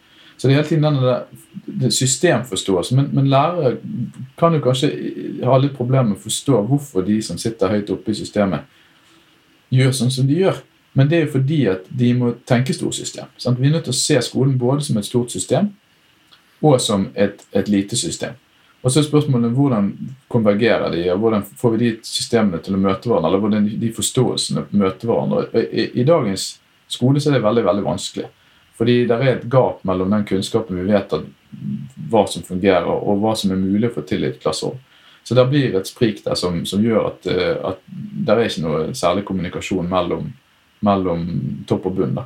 Og Det er jo kanskje noe av det jeg gjør, at jeg, tar, jeg viser hvordan et overordnet perspektiv faktisk vil kunne fungere på et individuelt perspektiv. Hvordan det går an å drifte en skolemodell som gir mer mening til elevene, mer mening til lærerne, mer disiplin i de, i de settingene som krever disiplin, og mer frihet i de i, settinger som kan, som, hvor det er konstruktivt med frihet.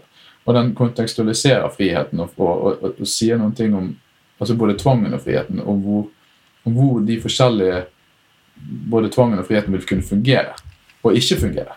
Det å tenke storsystem som lærer er vanskelig. Det å tenke småsystem som organisator er vanskelig. Så jeg har på en måte tatt begge perspektivene og, og vist hvordan det kan, kan, forenes på en bedre måte enn det kan i dag. Så jeg håper at folk eh, tar seg tid til å lese boken.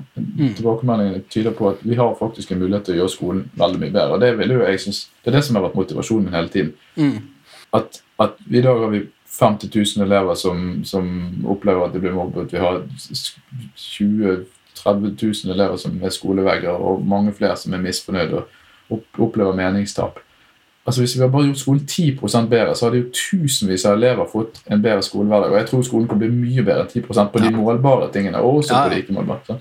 Jeg tror den bli, det kan bli veldig veldig mye bedre. og Derfor så har jeg vært villig til å investere all den tiden og gjøre for jeg tror vi kan skape en bedre skole for, for veldig mange flere. Mm. Mm.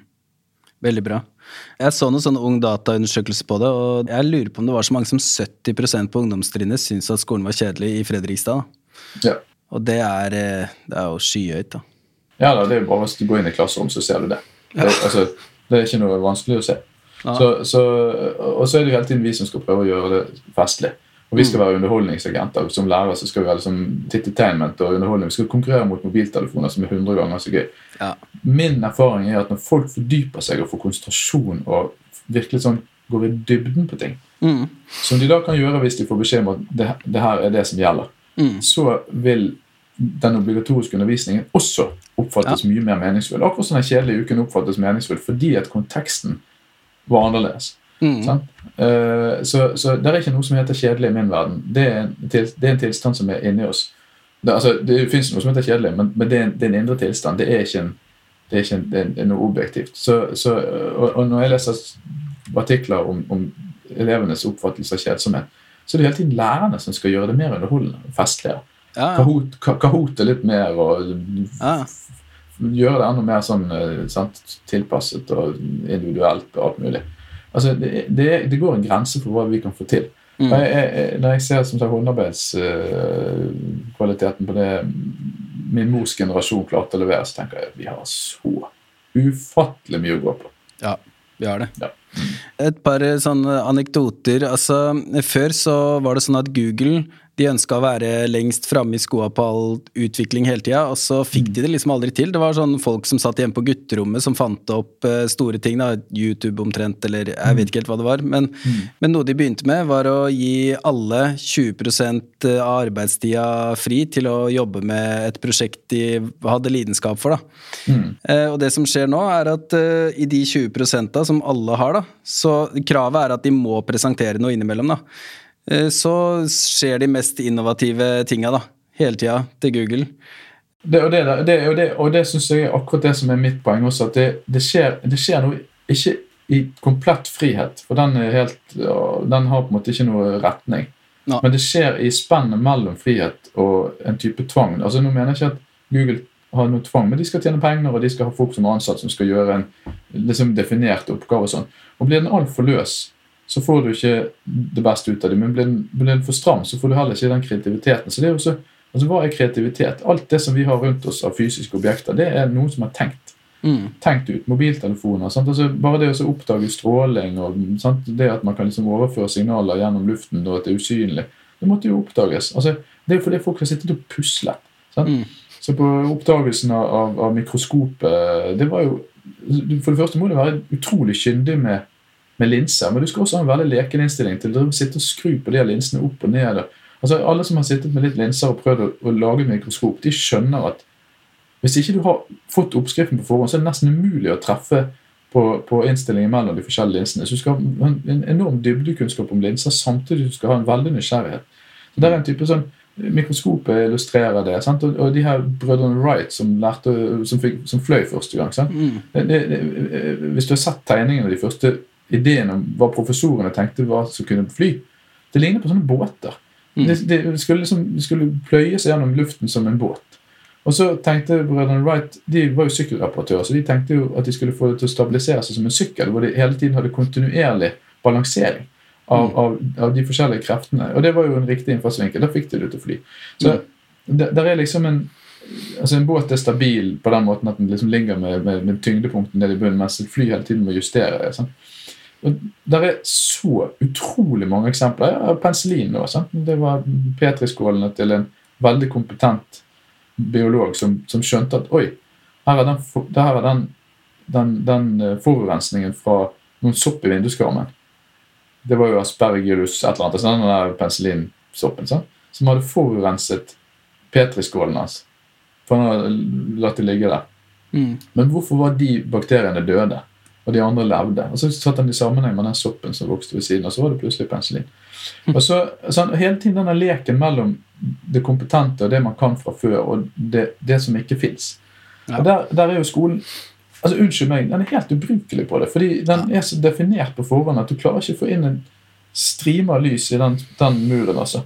Det er jo det er der Leonard Cohen sier that's where the, the, the cracks in the walls, that where the light comes in. ikke sant? Ja. Det, at, at vi, vi, men, men hvis du, hele muren var vekke, så var det ikke sikkert du så lyset det heller. fordi da, da var det så det er et eller annet med skiftningen mellom, mellom, mellom det definerte og det udefinerte. og det, det, det tvungne og det frie. Jazz er et eksempel på det. Klassisk musikk for så vidt det også. sant? Altså det, der er det mer bunnform, men sant? så det er vanskeligere, du må være mer kompetent for å leke innenfor den klassiske. I min erfaring, der jeg har jobbet en del som musiker, eller sånn, jeg er ikke veldig super der, men jeg har gått på konservatoriet og kan det. Så både klassisk og jazz jeg har liksom litt inne. Men, men, eh, men jazzen er også stringent i form av regler, så du må liksom lære det. Den er litt friere enn klassisk, altså du kan gjøre litt mer. Men der er også der den inspirerte, den inspirasjonen som skal oppstå hele tiden. Det, står, det er en veksling mellom det definerte og det udefinerte. Det er, det er utallige eksempler, og skolen klarer ikke det. Og det lider elevene under, det lider lærerne under, det lider samfunnet under. Når vi ser de antidemokratiske virksomhetene som vi ser i USA, og hvor, hvor lite forståelse for har for det demokratiet, så snakke om at ting kommer til Norge 20 år etter at det har vært populært i USA, men vi skal ikke se bort fra at også demokratiet vil kunne utfordres her, slik det blir i USA. Jeg sier ikke at de gjør det med samme kraften som de gjør der, men, men, men, eh, men, eh, men jeg ønsker jo en skole hvor, hvor elevene får virkelig puste og leve i et, en, en- en del av dagen som er helt demokratisk, hvor de får være med og bestemme om det skal være sånn eller sånn type altså De ressursene som går til skolen, skal også skal kunne være med og, og delegere seg av elevene i forhold til eh, Skal vi bruke det på teaterforestilling, eller skal det være en danseforestilling? Skal vi ha, skal vi ha eh, altså, ting som virkelig betyr noe for elevene? Så de kan få være med og bestemme. Sammen med læreren, selvfølgelig. Det skal være stemme, stemmerett til alle. Så, så, for det vil jo også gi Jeg skisserer jo opp et ganske stramt demokrati hvor de lærer formelle demokratiske prinsipper eh, i skolen også. Da. Så det er ikke sånn at allmøter hvor alle skal bli enige. Tvert imot. Det, demokrati handler om å håndtere uenighet og fordele, fordele makt som gjør at den, at, at den blir spiselig. Ja. Så det er en viktig lekse. eh, og jeg ønsker at eleven som sagt skal få oppleve demokrati på en helt annen måte enn de gjør det. Mm. Så det er et viktig perspektiv. Bare for å backe det enda mer, da, så er det jo sånn at uh, det var det derre El Sistema-prosjektet i Venezuela hvor de, det var veldig fattige barn da, fra gettoen, på en måte, som uh, de ga hvert sitt instrument, og så lagde de et digert orkester, og det de så at skjedde da, altså barn med svært vanskelige bakgrunner og, og lave læreforutsetninger, eller hva man sier, de lærte et instrument og klarte å beherske Føle mestring, da, kort fortalt. Og det de så da, var jo at eh, de akademiske prestasjonene skøyt i været som bare det. Ja. Det har de også prøvd å overføre til Skottland. At i et eller annet fattig område i Skottland med masse utfordringer, da, så gjorde de akkurat samme. Akkurat samme skjedde. Altså at uh, de lærte et instrument, de lærte mestring. sånn at det de sa da, var jo at uh, kontraintuitivt så er den beste måten å stimulere de akademiske prestasjonene på å gjøre noe ikke-akademisk, på en måte. Altså lære seg noe kreativt, da. Ja, og det er jo det som er problemet med dagens system, det er at vi tenker liksom mer av det samme. Da får vi mer. Og det stemmer ikke. Altså, det, du, du kan ikke utvide skolen med, med 10% og tro at du får 10% mer resultater. Det har vi faktisk prøvd nå, med å utvide skolen med et helt år. Fra, fra, sant? Det var jo argumentet til Brundtland at skolen skulle liksom bli mer rettferdig. for dette ville tidligere sant? altså Akademiske felter komme tidligere, sånn at du fikk en mer sosial fordeling. Det var jo ikke det det handlet om. Det handlet om å, om å få flere i arbeid. Det var jo jeg har snakket med, med, med det, det, ja, det, det, er godt dokumentert. Ja. Det var en oppbevaringsreform mer enn en, en faglig, faglig fundert reform hvor man skulle liksom utvide, utvide barns kapasitet på fag. Men, men, men altså, i realiteten så, barn, så lærer ikke barn noe mer på de ti årene enn det de gjorde på ni år. Og Det betyr også at man bruker lengre tid på å lære det samme som man brukte mindre tid på før. Så da har skolen i prinsippet blitt 10% mindre effektiv. Ja. Eller 11 eller noe sånt. Altså, hvis Ja. du utvider ni år med et helt år, så er det jo litt mer enn 10% Men, Ja. men, eh, men eh, skolen har blitt mindre effektiv per undervisningstid. Så mer av det samme ga mindre. Ja. Og i min erfaring er det jo akkurat sånn. Med elever når de er motivert, så sant? Jeg hadde en elev som jeg sa eh, Han hadde sleit med, med lesing, og så sier jeg men du eh, er det et par år etter de andre, som sier til ham at du, hvis du hvis du tenker at du skal gå på skolen videre, og det skal du jo, for det må du, i hvert fall fem-seks år til, hvor mange timer kommer du til å sitte og kjede deg da? Fordi du ikke forstår. sant? Hvilke fag er det du skal ha lesing i? Jo, det er matte, det er norsk, det er samfunnsfag, det er historie. sant? Alle forskjellige fagene. Så tok vi det, så regnet vi ut antall timer da. han skulle sitte på skolen uten å kunne forstå det som skjedde. Og han risikerte å bli sittende og kjede seg. Og så jeg syns du det virker særlig fristende. Så. Nei. Nei. Så gikk han hjem og leste seg nøkken, så fikk han en time med lesing hver dag av meg. da. Og så tok han igjen de andre med flere år i løpet av tre måneder. Mm. Sånn, Som presumptivt veldig svak, svak leser, liksom. Så ble han en kjempeleser. Altså det, og det der er så mange eksempler på. Men han fant mening i det jeg sa. Mm. Han så at dette kunne bli ganske dørgelig kjedelig for han. Hvis han ikke tok seg litt sammen på akkurat, akkurat den biten. Så gjorde han det.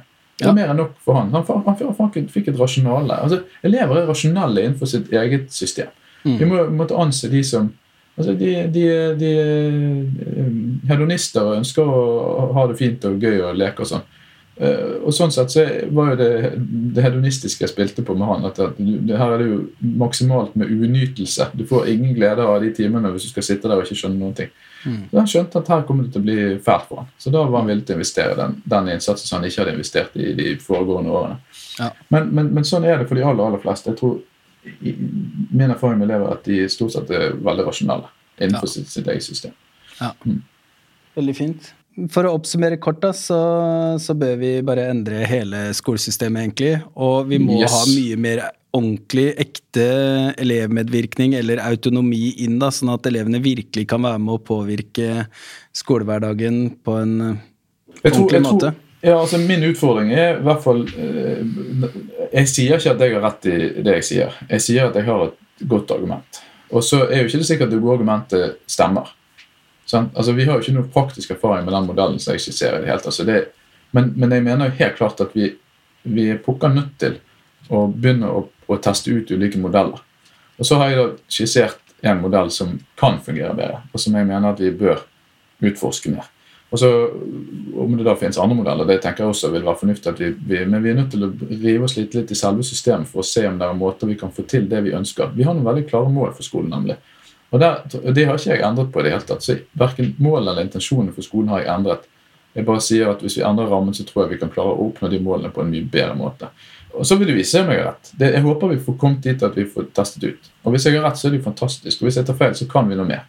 Så Det er i hvert fall det jeg har brukt tre år på fulltid på å skrive bok om. er jo et helt enkelt argument som, som handler om at istedenfor å ha dagens modell som heter tvang i alle fag, tvang hele tiden, så sier vi tvang så vi strammer opp, og så har vi frihet halve tiden. Og så, og så ser vi hva gjør det med hele strukturen og relasjoner og demokrati undervisning og hele ja, alt det som vi har som mål for skolen. Kan vi si. Mm. Herlig. Vi tester jo ut en variant av modellen din fra høsten av. Ja, ja, ja. Eller altså, jeg vil kalle det det, da. Altså, den er inspirert. Sånn at, eh, men det er sånn at vi har uh, uke én, det er innføringsuka. Det var den jeg viste deg så vidt. I innføringsuka, streng disiplin, læreren styrer showet hele tida. Eh, mer eller mindre, da. Kan jo fortsatt være aktive elever, altså samarbeidslæring og alt sånt, men det er eh, det er læreren som bestemmer. Du kan jo lage masse frihet innenfor den rammen hvis læreren, men det er læreren som har det endelige ordet. Hele tida, hele tida. Og så uke to og tre, da er det konsolideringsfasen, har vi tenkt. At da skal de virkelig bearbeide stoff og jobbe i grupper, gjerne med tydelige rolleavklaringer innad i gruppa, da. For det er ofte problemet, har jeg opplevd i hvert fall, at de ikke har noen roller, og da blir det ikke noe sånn gjensidig forpliktelse, og så blir det bare rør, da. Og så uh, uke fire. Da er det utforskende uker. Eh, det jeg glemte å si er at I uke to og tre så er det én time per uke hvor man snakker om uke fire. Sånn, da skal vi ha en Ja. utforskende uke, og dere skal være med å bestemme. Åssen kan vi ha F.eks. er det en uke vi har i støpeskjea som heter Sykt pen. da. Sånn alle skal være så sykt pene, og alt er photoshoppa, Instagram og alt sånt. Så det er en uke. Så åssen vil dere at vi skal legge opp det? De kan være med og bestemme litt. og eh, samskape, da. Og så- men hvis du ikke har gjort det du skulle i uke 1, 2 og 3, så får du ikke være med på uke 4. Da må du sitte og ta igjen det tapte. Yes. Eh, så da får du ikke være med på den morsomme, utforskende uka, da. Ja, Kommer til, de kommer til å gi jernet, vet du. ikke sant? Tror du ikke det? Hallo. En hel uke hvor du kan få lov å med og utforske og være med på sånne Hva er dette for noe? Å være sammen og Ja. Part of the bus, ikke sant? Ja, ikke sant? Så der, eh, der er vi inne på noe. Det er ikke den halve halve dagen, men det er én, to, tre, altså så fire. Enten på oppfølgingsplan, automatisert oppfølgingsplan, altså da sitter du i det rommet, der er rådgiveren og det ene med det andre, så, eller så Ja, er ja, er du ute og har det skikkelig kult. sant? Nettopp. Og det er jo akkurat det som er mitt poeng. Sant? At det her er eh, Man kan jo kanskje også eh, hva heter det for noe eh, Diversifisere den litt, også, eller altså gradere den, Ja. den mangelen på belønning. At de kan få bare deler av den også. Sant? Det kan man jo Ja, ja. finne ut av. Men, det, er jo, det, det, men nå, da er jo du inne på, på, på, på kalibreringen av den modellen. ikke sant? Mm. For nå har dere et, et enkelt prinsipp. Uke én, og så uke to, tre, og så uke fire. Mm. Og det er, en- jeg, jeg tror det er utrolig, og det er et enkelt konsept, og elevene forstår det kjempegodt. uten Ja. problem. Mm. Så, så det der, jeg, jeg- hadde jo et musikkprosjekt med en 7. klasse gjennom et helt år hvor jeg lærte de masse forskjellige instrumenter. og, og sånn didgeridoo og trommer, og vi laget noen trommer. og uh, det var noe geiteskinn som vi la, som lå i noe vann og råtnet, og vi klarte bare hårene. Altså, det, var, det luktet geit på hele skolen. Jævlig gøy. Men så skulle vi lage musikkonsepter, musikk sånn og Da hadde jo hver elev ca. to instrumenter. Det var 60 elever med to instrumenter hver. Som de skulle håndtere, de skulle flytte på seg. og Det var mye forskjellig som skulle skje. Det tok liksom 12-15 minutter å gjennomføre hele den. Det var et sånt gesamtkunstverk. Det var det jeg drømte om sjøl. Det var mitt mål. Det var å få utforske alle de lydene sammen av masse forskjellige mennesker som sto rundt publikum, og laget forskjellige lydscenarioer med ulike ulike sånn, at De slo på alle søylene bortover med hammere, og da måtte de slå én, to, tre, fire altså De måtte liksom slå i takt, men ikke i takt, men én og én og én. Sånn at det liksom beveget seg som en bølge gjennom rommet. der. Eh, masse sånne bølgelyder og ting som svingte over hodene på foreldrene, og sånne brummer som så sånn, så som du snurrer på. Sånn. Veldig kult. Ja, kjempegøy. Også, men det krevde, det krevde jo en ekstrem disiplin av eleven. Da. Så jeg var jo steinhard for oss. Det, det, liksom blir, det blir ingenting hvis ikke dere gjør det jeg sier. Og, og, og så plutselig så skjønte de at han har ikke tenkt å gi seg, den mannen. Og så ble de utrolig konsentrerte og jobbet ufattelig bra. Og det ble altså, Jeg har snakket med foreldre der som bare fortsatt husker den. der. Det var en som skrev til avisen med et eget leserinnlegg hvor liksom, dette kunne de dra på verdensturné med. og sånn. Det var så fantastisk. da. De fikk, de fikk en stor musikalsk opplevelse av seks, sjette, syvende klasse Det var jo syvende klasse. ja. Syvende, altså det som, det som nå er syvende klasse. Det var sjette klasse. Det var akkurat overgangen mellom ni og ti års si, klasse til skole. Så, så, så den erfaringen tok jeg med meg videre. At, at det går an å Det var jo som musiker at jeg kom inn i det systemet og eh, ønsket å gjennomføre noe. Men jeg hadde liksom den, den sosiale tror jeg, teften til å skjønne hva elevene var opptatt av. Så vi fikk til noe sammen som var virkelig virkelig spennende. Men, mm. men, og det var også noen foreldre som sa. De hadde aldri sett barna sine sånn, så konsentrerte. Det var liksom noe, de, de ble veldig rørt av å se sine egne barn så involvert i noe. Og Det er jo, den, det, er jo det som jeg mener er inspirasjon. da. Altså, Det er liksom det det magiske som kan oppstå i møtet mellom mennesker, som, men som krever en type følsomhet og sårbarhet og en åpenhet. og en, sånn, alt det som, At ikke noen gjør narr eller ler. for dette, Når du skal være konsentrert om noe, så er du på en måte Eller vise, vise noe som betyr noe for deg, da. Så er du sårbar. Sant? Du kan jo lett bli ledd av. Sånn, så jeg måtte være sårbar, og elevene måtte være sårbare. Men det hadde en enorm effekt på, på de som var der. Da. Det var alle foreldrene for de klassetrinnene. Så Ja. det var et kjempespennende prosjekt. Så, nei, det, det, jeg tror det er tusenvis av eksempler. Jeg tror du kommer til å ha masse gode eksempler når den perioden er ferdig. Ja. Det, det, det, er, det, det er et veldig enkelt konsept, men det kommer til å fungere fordi, det, fordi det, det gjør det. Ja, det tror jeg. Det tror ja. Det er helt konge. Og de, og, de får, og de får det ikke fungere på. Der har man også en åpning for å finne ut hvorfor det ikke fungerte. For da vil du liksom, ok, De skiller seg så mye ut, hvis det er 1-2 at da kan man liksom virkelig begynne å jobbe med de. Hva er det som gjorde at det ikke fungerte for deg? Mm. Hva er det vi trenger å jobbe med for at du skal få det til? Sant? Og så har man liksom plutselig en dialog på det også. Ja. Eksistensiell dialog.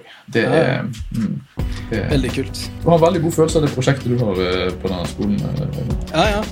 Herlig. Tusen takk for at du ble med. Kjempekult å ha deg med. Takk for lov å delta. Det er en glede. Det, er jo, det er jo det jeg brenner for. Ja. Å få formidle. Så jeg er veldig, veldig takknemlig for det. Takk skal du ha.